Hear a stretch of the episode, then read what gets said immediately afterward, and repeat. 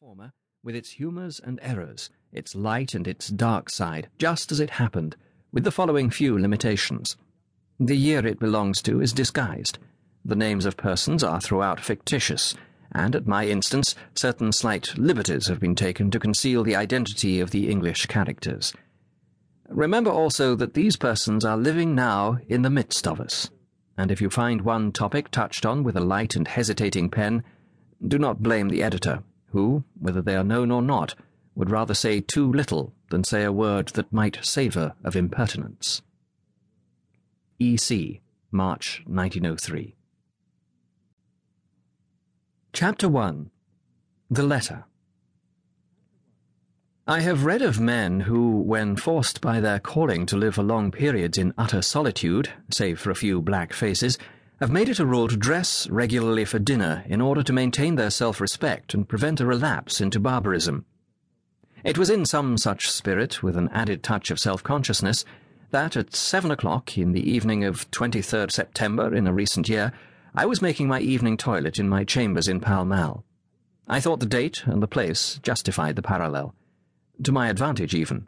For the obscure Burmese administrator might well be a man of blunted sensibilities and coarse fibre, and at least he is alone with nature, while I, well, a young man of condition and fashion, who knows the right people, belongs to the right clubs, has a safe, possibly a brilliant future in the Foreign Office, may be excused for a sense of complacent martyrdom when, with his keen appreciation of the social calendar, he is doomed to the outer solitude of London in September.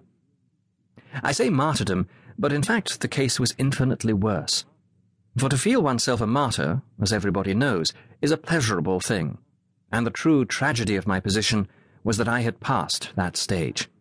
I had enjoyed what sweets it had to offer in ever dwindling degree since the middle of August, when ties were still fresh and sympathy abundant. I had been conscious that I was missed at Morven Lodge party. Lady Ashleigh herself had said so in the kindest possible manner, when she wrote to acknowledge the letter in which I explained with an effectively austere reserve of language, that circumstances compelled me to remain at my office. We know how busy you must be just now, she wrote, and I do hope you won't overwork. We shall all miss you very much.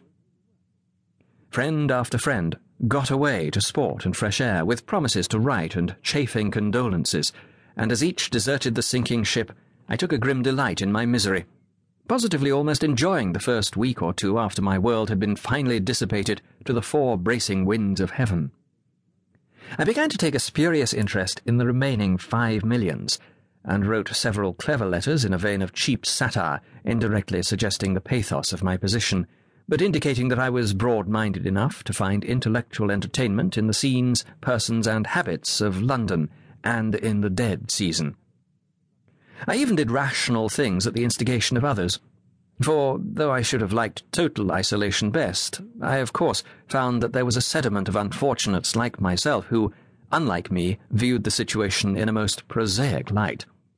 There were river excursions and so on after office hours, but I dislike the river at any time for its noisy vulgarity, and most of all at this season. So I dropped out of the fresh air brigade and declined H's offer to share a riverside cottage and run up to town in the mornings. I did spend one or two weekends with the Catesbys in Kent, but I was not inconsolable when they left their house and went abroad, for I found that such partial compensations did not suit me. Neither did the taste for satirical observation last. A passing thirst, which I dare say many have shared, for adventures of the fascinating kind described in the New Arabian Nights led me on a few evenings into some shady haunts in Soho and farther eastward, but was finally quenched one sultry Saturday night after an hour's immersion in the reeking atmosphere of a low music hall in Ratcliffe Highway, where I sat next a portly female who suffered from the heat and at frequent intervals refreshed herself and an infant from a bottle of tepid stout. By the first week in September, I had abandoned all palliatives and had settled into the dismal but dignified routine of office, club, and chambers.